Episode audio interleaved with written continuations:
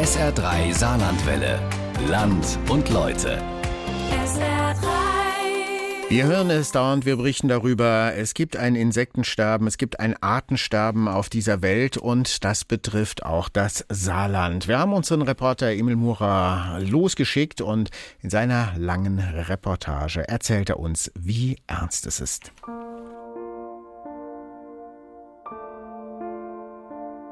Der Schmetterling. Zart und leicht wie eine Feder wirkt er, wenn er von Blüte zu Blüte flattert, um Nektar zu saugen. Seit Tausenden von Jahren zieht er die Menschen in seinen Bann. Das Leben eines jeden Schmetterlings beginnt als unscheinbare Raupe. Ist die erwachsen, häutet sie sich ein letztes Mal und beginnt sich zu verpuppen. Nach mehreren Wochen, manchmal auch Monaten, schlüpft aus dem Kokon ein völlig anders aussehendes Wesen. Ein zarter Körper mit großen Flügeln, oft bunt und edel anzuschauen. Durch das Schlüpfen nach monatelanger Ruhe aus dem scheinbar leblosen Kokon galt der Schmetterling in der Antike als Sinnbild der Wiedergeburt. Auch in der heutigen christlichen Kunst gilt er als Symbol der Auferstehung und Unsterblichkeit. Doch unsterblich ist er nicht. Im Saarland sind immer mehr Arten vom Aussterben bedroht. Ein Samstag im August 1970. Der kleine Rainer Ulrich aus Illingen stromert mit ein paar Freunden am Waldrand herum. Vor ihnen erstreckt sich ein riesiges Maisfeld. Doch der Mais kümmert die Kinder nicht. In ihrem Interesse liegt eine kleine Brache direkt neben dem Maisfeld. Auf einer Fläche von 100 mal 100 Metern wachsen neben Klee und Gänseblümchen zig andere Kräuter und Unkräuter. Dazwischen flattern Schmetterlinge. Bis in den Herbst zählen die Kinder die Tierchen, notieren alles in einem kleinen Büchlein. Ein Samstag im März 2019. Seit damals sind fast 50 Jahre vergangen. Die Natur hat sich verändert. Sicher hat sich die Natur verändert. Ne? Wenn ich mir überlege, mit 15 war es 1970, als ich durch die Landschaft gestreift bin. Ich habe im Raum Illinge insgesamt 65 verschiedene Tagfalterarten nachgewiesen, wissenschaftlich nachgewiesen. Ich habe diese Untersuchung in den letzten drei Jahren nochmal gemacht. Es sind von den 65 noch ganze 40 da. Das heißt, es hat sich geändert, das ist alles schleichend, sodass die Bevölkerung es eigentlich nicht merkt. 40 Arten übrig von 65. Das ist ein Rückgang von mehr als einem Drittel innerhalb von nur 50 Jahren. Rainer Ulrich ist mittlerweile Rentner. Den Schmetterlingen ist er Zeit seines Lebens treu geblieben. Über die Jahre hat er mehrere Bücher veröffentlicht. Sie sind weltweit anerkannt. Dieses Frühjahr erscheint ein neues. Rainer Ulrich wohnt mittlerweile in Wiesbach, direkt am Ortsrand. Hinter seinem Gartenzaun erstrecken sich weite Felder. Sein Grundstück ist das Tor zur Natur. Bei mir fängt die Natur nicht an, sondern bei mir hört die Natur auf. Warum? Äh, der Garde ist die letzte Nektartankstelle zum Beispiel für Schmetterlinge. Dann fangen die Felder an, da gibt es gar nichts mehr zu holen. Da ist noch nicht mal ein Randstreifen von einem Meter längs des Feldwegs ist noch übrig geblieben. Die Felder sind, was Insekten, was Schmetterlinge, was Vögel betrifft, tot. Rainer Ulrich hat recht. Was auf den ersten Blick wie reine Natur aussieht, hat wenig damit zu tun. Ein Feld hunderter Quadratmeter groß, eingesät mit Gras zur Heugewinnung, aber tot. Keine Blumen, keine Schmetterlinge. Das Zentrum für Biodokumentation in Reden. Hier sind alle naturkundlichen Sammlungen des Saarlandes untergebracht. In meterlangen Magazinen lagern Steine, Mineralien, Fossilien und Insekten. Sie stecken auf dünnen Nadeln, ordentlich sortiert in Vitrinen und anderen Schaukästen. Das Zentrum für Biodokumentation hat es sich zur Aufgabe gemacht, Flora und Fauna des Saarlandes am Leben zu erhalten. Eine Aufgabe, die zusehends schwieriger wird. So gibt es alleine für die Schmetterlinge im Saarland drei rote Listen. Aufgeführt sind jeweils Tagfalter, Nachtfalter und Kleinschmetterlinge. Allein auf der Liste der Tagschmetterlinge gelten 28 Arten als gefährdet oder stark gefährdet. Die Gründe sind vielfältig. Wie in allen anderen Bundesländern in Deutschland haben wir auch im Saarland viele Arten, die auf der roten Liste stehen. Sagt Andreas Verneau vom Zentrum für Biodokumentation. Und einige von denen, die stehen hier am Rande des Aussterbens. Einer davon der sogenannte Dukatenfalter.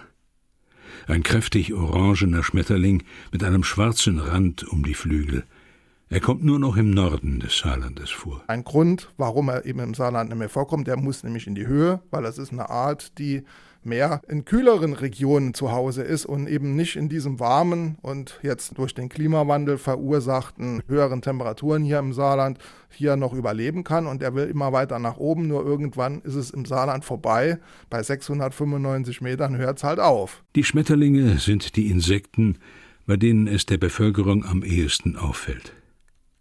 Doch sie stehen nur stellvertretend für eine ganze Menge anderer Arten, die ebenfalls vom Aussterben bedroht sind. Zum Beispiel die Steinfliege.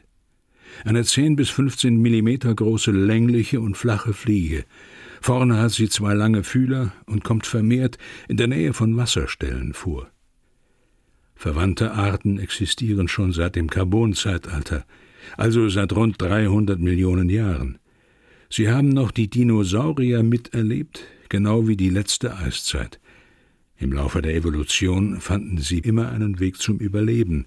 Bisher, denn jetzt sind auch einige Unterarten der Steinfliegen vom Aussterben bedroht. Bei den Insekten, das sind sehr große Familien mit sehr vielen Arten und es gibt leider im Saarland auch für viele von diesen Insektengruppen kaum Bearbeiter, sodass wir das bei vielen Organismengruppen bei den Insekten gar nicht wissen, welche Arten äh, vom Aussterben bedroht sind und welche nicht.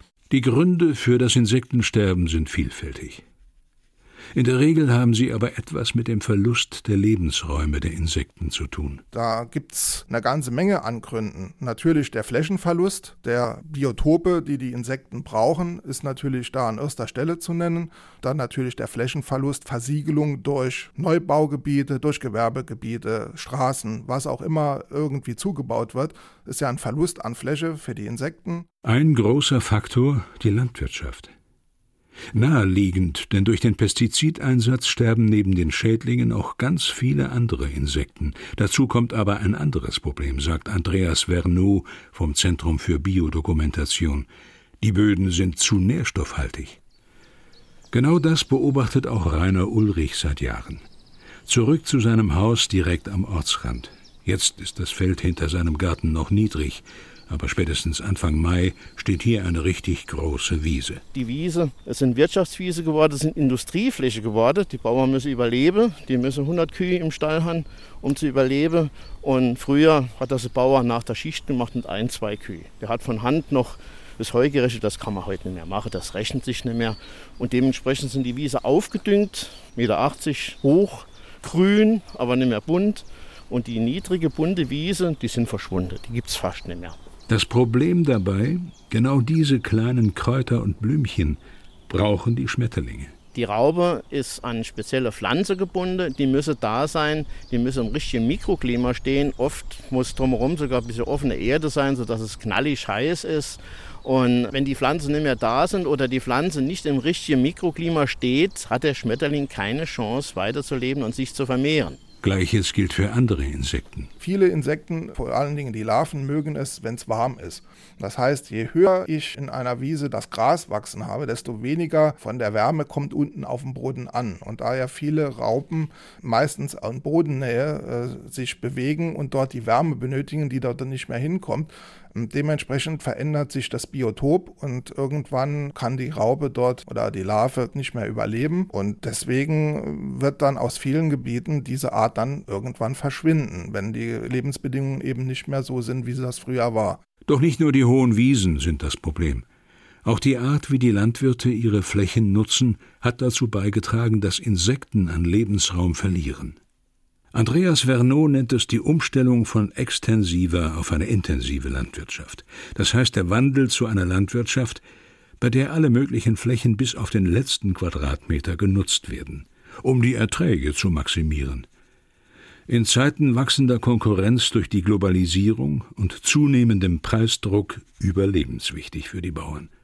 Nur die Insekten die haben das Nachsehen. Die extensive Landwirtschaft, so wie das früher war, war ja ein riesiges Flächenmosaik, wie man so schön sagt, von vielen Kleinbauern im Nebenerwerb, wo jeder seine Fläche in unterschiedlichster Weise bearbeitet hat. Der eine hat eine Mähwiese gehabt, der andere hat nebendran irgendwelche äh, Hackfrüchte angebaut, der nächste, der hat gar nichts gemacht, der hat eine Brache daneben liegen und äh, der andere hat halt, äh, was weiß ich, Getreide oder sowas angebaut, aber eben in sanften und in einer Größenverhältnis, was nicht so in riesigen äh, Monokulturen halt übergeht. Und äh, deswegen ein riesiges Flächenmosaik, wo jeder irgendwas anders gemacht hat. Und diese verschiedenartigen Bereiche die waren dann für die Insekten besonders interessant, weil es immer irgendwas gab, wo sie sich konnten zurückziehen oder wo sie dann ihre Futterpflanzen für die Raupen gefunden haben. Und heute, Rainer Ulrich braucht nur über seinen Gartenzaun zu schauen. Heute hat ein Bauer die ganze Wiese rund ums Dorf und er mäht innerhalb von vier, fünf Tagen. Und dann ist Schluss. Dann ist keine einzige Blume mehr da, wo Raupe dran leben könnte oder wo Schmetterling dran saugen könnte. Also diese Intensivierung der Landwirtschaft, die notwendig ist, damit die Bauern überleben können, denn reich sind die ja auch nicht, die hat dazu geführt, dass die Natur extrem verarmt ist. Die Landwirtschaft trägt also mit einem wesentlichen Anteil zum Artensterben im Saarland bei. Doch alleine ist sie nicht schuld. Die Stickstoffdüngung kommt nicht allein von den Bauern, sondern die kommt zum großen Teil aus der Luft, von den Autos und von der Industrie. Die A1 auf Höhe Tolai, Freitagabend. Die Autobahn ist wie leer gefegt. Die meisten Berufstätigen sind längst im Feierabend. Hinter den Kronen tausender Fichten geht am Horizont gerade die Sonne unter. Am Himmel türmen sich von Westen herkommend Wolken auf. Die letzten Strahlen der untergehenden Sonne lassen sie tiefblau und grau erscheinen. Es braut sich ein Unwetter zusammen. Die Kulisse hat etwas Bedrohliches. Die gleiche Autobahn vier Stunden vorher. Im Sekundentakt rauschen hier Autos vorbei. Der Feierabendverkehr ist in vollem Gange. Jedes Auto, das hier vorbeifährt, stößt mit seinen Abgasen Schwefeldioxid aus. Es entsteht bei der Verbrennung von Benzin und Diesel. Über den gesamten Nachmittag haben sich die Abgase in der Luft gesammelt und schweben nun in einer unsichtbaren Wolke über der Autobahn.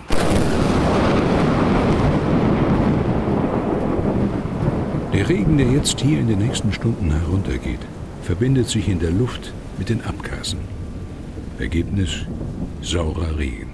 Was wir jetzt haben, das sind tatsächlich diese Stickstoffverbindungen, die auch tatsächlich auch noch aus den Autoabgasen und so weiter kommen, weil diese Stickstoffverbindungen führen auch weiterhin dazu, dass mit dem Regen der Waldboden versauert und damit natürlich auch die Gewässer versauern. Steffen Potel ist beim Naturschutzbund NABU von Saarbrücken aus beschäftigt er sich mit all den Tieren, deren Lebensraum das Wasser ist oder stark davon abhängt. Dazu zählen neben Fischen auch Insekten und Amphibien, weil sie im Wasser laichen. Einen einzigen sauren Regenschauer, sagt er, würde die Natur locker wegstecken. Doch wenn immer wieder saurer Regen fällt, über Jahre und Jahrzehnte hinweg, versauern die Böden und Gewässer. Im Hochwald ein ernstes Problem. Denn für die kleinen Lebewesen, die in diesen Gewässern leben, ist das lebensbedrohlich. Das sind halt pH-Werte weit unter 6 und das führt dazu, dass natürlich zum Beispiel kleine Tiere, die so einen Kalkpanzer tragen, die können nicht mehr sozusagen existieren, weil dann sich der Kalkpanzer quasi auflöst. Das sind Schnecken und kleine Krebse. Und bei den Insekten, die sozusagen keinen Kalkpanzer haben, fallen dann ganz viele Arten einfach auch aus und nur noch die darauf sozusagen ein bisschen adaptiert sind, die können dort existieren. Der saure Regen greift die Tiere also direkt an. Eintagsfliegen und Köcherfliegen verschwinden dann ganz schnell dort oben. Es bleiben ein paar von den Steinfliegen noch übrig, die das aushalten können, aber viele von den Arten verschwinden auch. Neben den Autoabgasen trägt die Schwerindustrie erheblich zu der Stickstoffbelastung der Luft bei. Gewässer sind für viele Insekten und Amphibien elementar. Wenn sie aus dem Gleichgewicht geraten, hat das direkte Auswirkungen auf die Lebewesen. Zu saure Gewässer sind ein Grund für das Artensterben der Insekten. Ein weiterer Grund ist zu wenig Wasser. Also in den Gewässern ist es einfach dadurch, dass der Regen hier bei uns nicht mehr so gleich verteilt ist über Jahr, sondern dass sich überwiegend auf die Wintermonate konzentriert, das zumindest die Prognosen sind das, heißt es, dass natürlich überall da, wo die Gewässer nicht so dauerhaft gespeist werden, dann natürlich durch den fehlenden Regen auch die Gewässer auch eintrocknen. Das Problem heißt Klimawandel. Bei einem Streifzug durch den Saarkohlewald wird er sichtbar. An manchen Stellen sind im Boden lange Kerben zu sehen. Wenn es viel geregnet hat, und auch jetzt im Winter, fließen kleine Rinnsale durch diese Kerben. Das, sagt Steffen Potel, wird im Frühjahr immer weniger, bis sie dann im Sommer ganz austrocknen, zum Leid der Insekten und anderer Tiere. Wenn diese kleinen Rinnsale zum Beispiel austrocknen im Sommer, dann schlägt sich das zum Beispiel auch auf den Feuersalamander nieder. Und das ist nun ein Tier, das ziemlich bekannt ist. Was weniger bekannt sind, sind natürlich spezielle Insekten, die sozusagen oben in diesen kleinen Rinnsalen wohnen. Das sind ganz viele Steinfliegen, sehr unspektakulär. Aber im Grunde genommen ist der Stand dessen, was wir jetzt noch über Steinfliegen noch wissen im Saarland, total klein und ganz klein, was auch gar keine Spezialisten mehr dafür gibt. Man merkt nur immer, dass es insgesamt einfach weniger wird. Heiße, trockene Sommer sind das eine. Ein ebenso großes Problem aber sind die immer wärmer werdenden Winter. Wie sie den Insekten zu schaffen machen, hat Rainer Ulrich beobachtet. In der kalten Jahreszeit, so von Herbst, Winter, also sechs, acht Monate, wenn der Schmetterling als Art überwintert, überwintert er in der Regel nicht als Schmetterling, sondern zwei Drittel der Arten überwintern als Raupe, viele als Puppe. Und wenn es dann so ist wie jetzt, nass, ungemütlich, schmuddelig, Voriges Jahr war es von November bis Ende Januar so. Dann ist das für uns Menschen schlecht. Dann kommt bei uns die Grippewelle und im Freiland kommen dann Krankheitserreger, Pilze und den Raupen geht es zunehmend schlechter. Und das ist das Entscheidende. Das heißt, der Sommer kann so schön sein, wie er will. Es nutzt den Schmetterlinge nichts, wenn die Winter so nass und unfreundlich sind. Dazu kommt, dass das Klima immer unregelmäßiger wird, was sich auch auf die Futterpflanzen der Schmetterlinge und Insekten auswirkt. Durch den Klimawandel kommen auch vereinzelt fremde Arten ins Saarland. Der Brombeerperlmuttfalter ist ein Beispiel. Ein orangefarbener Falter mit vielen schwarzen Punkten. Er ist eigentlich im Burgund in Frankreich zu Hause, wird seit 2004 aber auch immer wieder im Saarland gesichtet. Doch der Brombeerperlmuttfalter ist, mit ein paar wenigen weiteren Arten, ein Einzelbeispiel, sagt Rainer Ulrich. Die Falter, die durch den Klimawandel ins Saarland kommen, können den Verlust der Arten nicht wettmachen. Also es sterben mehr Arten aus durch den Klimawandel, weil sie sich in der kurzen Zeit nicht anpassen können an diese äh, anderen klimatischen Gegebenheiten, als das dazukomme. Also Bilanz negativ. Zurück in den Sarkohlewald und Steffen Potel vom NABU. Und dem Problem mit den austrocknenden Quellen. Dieses Problem tritt nicht nur im Saar-Kohlewald auf, sagt Steffen Potel. Auch der Bliesgau und andere Teile des Saarlandes sind betroffen. Im Saar-Kohlewald kommt allerdings ein Faktor dazu, einer, der speziell im Saarland auftritt. Die Wassergärten in Reden. Hier wird das besagte speziell saarländische Problem sichtbar. Die RAG pumpt hier rund um die Uhr Grubenwasser über Tage im Jahr rund 18 Millionen Kubikmeter. 18 Millionen Kubikmeter Wasser, das sich in den alten Stollen und Schächten unter dem Saarland gesammelt hat. 18 Millionen Kubikmeter Wasser, das an anderer Stelle fehlt. Weil das, was sozusagen im Bergbau als Grubenwasser gehoben wird, das ist im Grunde genommen alles Wasser, was den kleinen Bächen und Quellen einfach auch fehlt. Und diese Millionen Kubikmeter, das sind so, wenn man das in Quellen mal umrechnen würde, so um die 1200 Quellen, die hier im Sarkolewald bis Warnt einfach fehlen. Und wenn diese kleinen Gewässer sozusagen zu wenig Wasser haben oder dann auch periodisch im Sommer ganz trocken fallen, dann ist das natürlich ein Flächenverlust, aber natürlich auch ein Artenverlust, weil in diesen kleinen Rindern kommen ganz spezielle Arten auch vor. Und wir haben hier sozusagen eigentlich ein Musterbeispiel für eine verschärfte Situation. Das muss man wirklich sagen. Auch 2019 droht eine Giftraupenplage. Gefahr durch Brennhaare. Berlin erwartet die Invasion der Giftraupen. Grüner sammeln Unterschriften gegen Prozessionsspinner. Kommunen kämpfen gegen giftige Raupen. Die Information über Insekten in der Tagespresse ob das jetzt im Fernsehen, auf Zeitungen oder so weiter ist, ist ja zumindest mal jetzt vor dem Insektensterben meistens immer nur dann, wenn es negativ war. Zu der ohnehin schon angespannten Situation für die Insekten kommt die Berichterstattung in den Medien, findet Andreas Verneau. Auch sie trage zum Insektensterben bei. Oft werde unnötig Panik gemacht. Sein jüngstes Beispiel die Berichterstattung über den Eichenprozessionsspinner. Die Raupe hat sich durch die warmen Temperaturen in den vergangenen Jahren überall in Deutschland stark ausgebreitet. Schlagzeilen machte sie wegen ihrer Brennhaare, die bei Berührungen mit der Haut Verbrennungen hervorrufen können. Wenn man betroffen ist, ist es zwar schlimm, aber es ist weder tödlich noch in irgendeiner Weise gefährlich, außer bei den Leuten, die halt dagegen allergisch sind.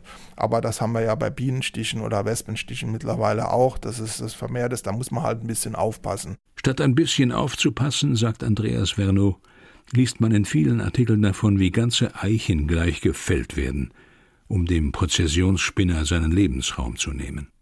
Oder es werde beschrieben, wie man die Raupen mit Pestiziden bekämpft. Man sollte eben nicht mit der chemischen Keule dran gehen, was ja viele auch wollen. Die wollen prophylaktisch die Bäume spritzen. Nur damit hau ich natürlich alle Schmetterlinge da vom Baum runter. Wenn ich einen Häutungshemmer da drauf gebe, dann sind alle Schmetterlinge davon betroffen, eben nicht nur der Prozessionsspinner. Und das Gleiche gilt bei allen anderen chemischen Wirkstoffen, die ich da benutze. Es gibt keinen Wirkstoff, der nur für den Prozessionsspinner wirkt. Der Pestizideinsatz bei Eichen ist besonders schlimm, sagt Andreas Fernow. Denn die Eiche bietet mehr Lebensraum für Insekten als alle anderen Pflanzen im Saarland. Neben dem Prozessionsspinner sind auf den Bäumen bis zu 800 weitere Arten zu Hause. Dann sollte man nicht immer in Hysterie verfallen, weil das sind Prozesse und Durchläufe, die wir alle Jahre haben. Und es sind nicht immer die gleichen Arten, es sind auch mal andere Arten. Aber wir sollten uns natürlich nicht unbedingt äh, immer, wie gesagt, in diese hysterische äh, Problematik bringen, dass wir dann alles ausrotten wollen, sobald irgendwo irgendwas passiert, was äh, aber völlig natürlich ist und es immer schon gegeben hat. Dass sich der Eichenprozessionsspinner auch einmal in einen Schmetterling verwandeln würde, interessiert nach diesen Berichten oft keinen mehr. Viele andere wissen es oft gar nicht. Klimawandel, Industrie, Autoabgase, Landwirtschaft und letztendlich auch negative Berichterstattung, all diese Faktoren tragen also zum Insektensterben bei. Wenn eine einzelne Art verschwindet, hat das vermutlich kaum Auswirkungen auf die Natur. Doch klar ist, es bleibt nicht bei einer einzelnen Art. Und wenn es immer weniger Insekten gibt, wirkt sich das auch auf die Nahrungskette aus. Eidechsen, Fische und Vögel finden weniger zu fressen.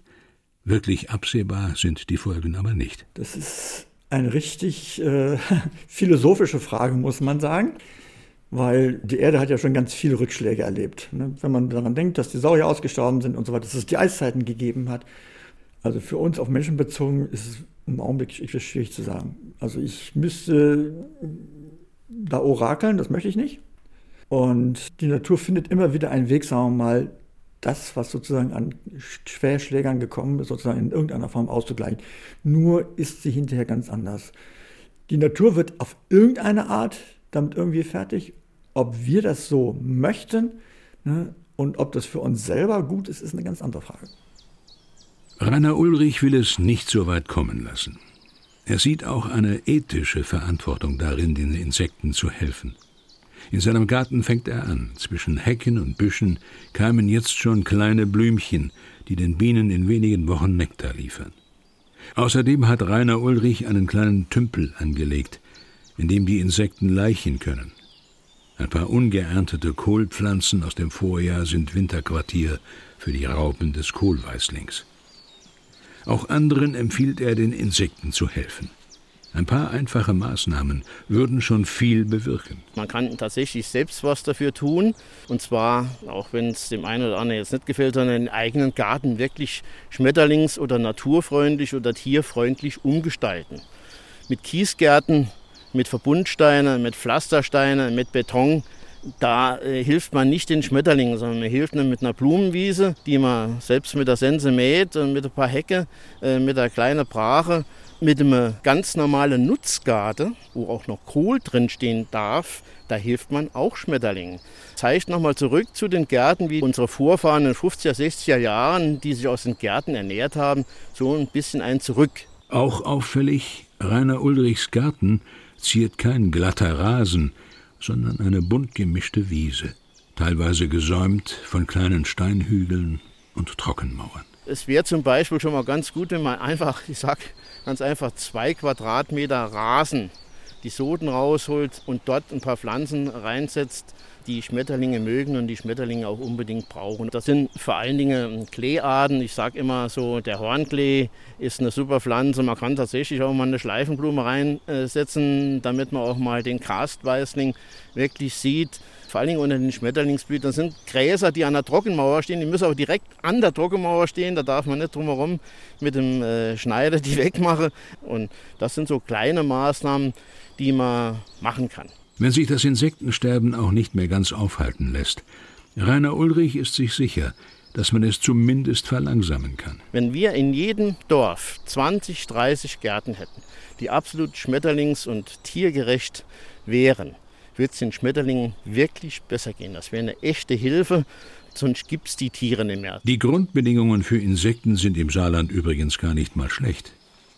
Das Landschaftsrelief ist sehr abwechslungsreich. Dazu kommen weitläufige Streuobstwiesen im Bliesgau. Und sogar der ehemalige Bergbau hat seine positiven Seiten. Gemeint sind die vielen Bergehalden, die sich im Saarland auftürmen. Sie bieten mit ihrem nährstoffarmen Gestein optimale Bedingungen für Pflanzen, die in den überdüngten Wiesen nicht mehr bestehen können. Gleichzeitig fangen sie viel Sonne ein, das schwarze Gestein heizt sich auf und bietet damit optimale Bedingungen für die Insekten. Zu spät ist es also nicht. SR3 Saarlandwelle. Land und Leute. SR3. Regionale Features auf SR3. Immer sonntags um 12.30 Uhr und als Podcast auf sr3.de.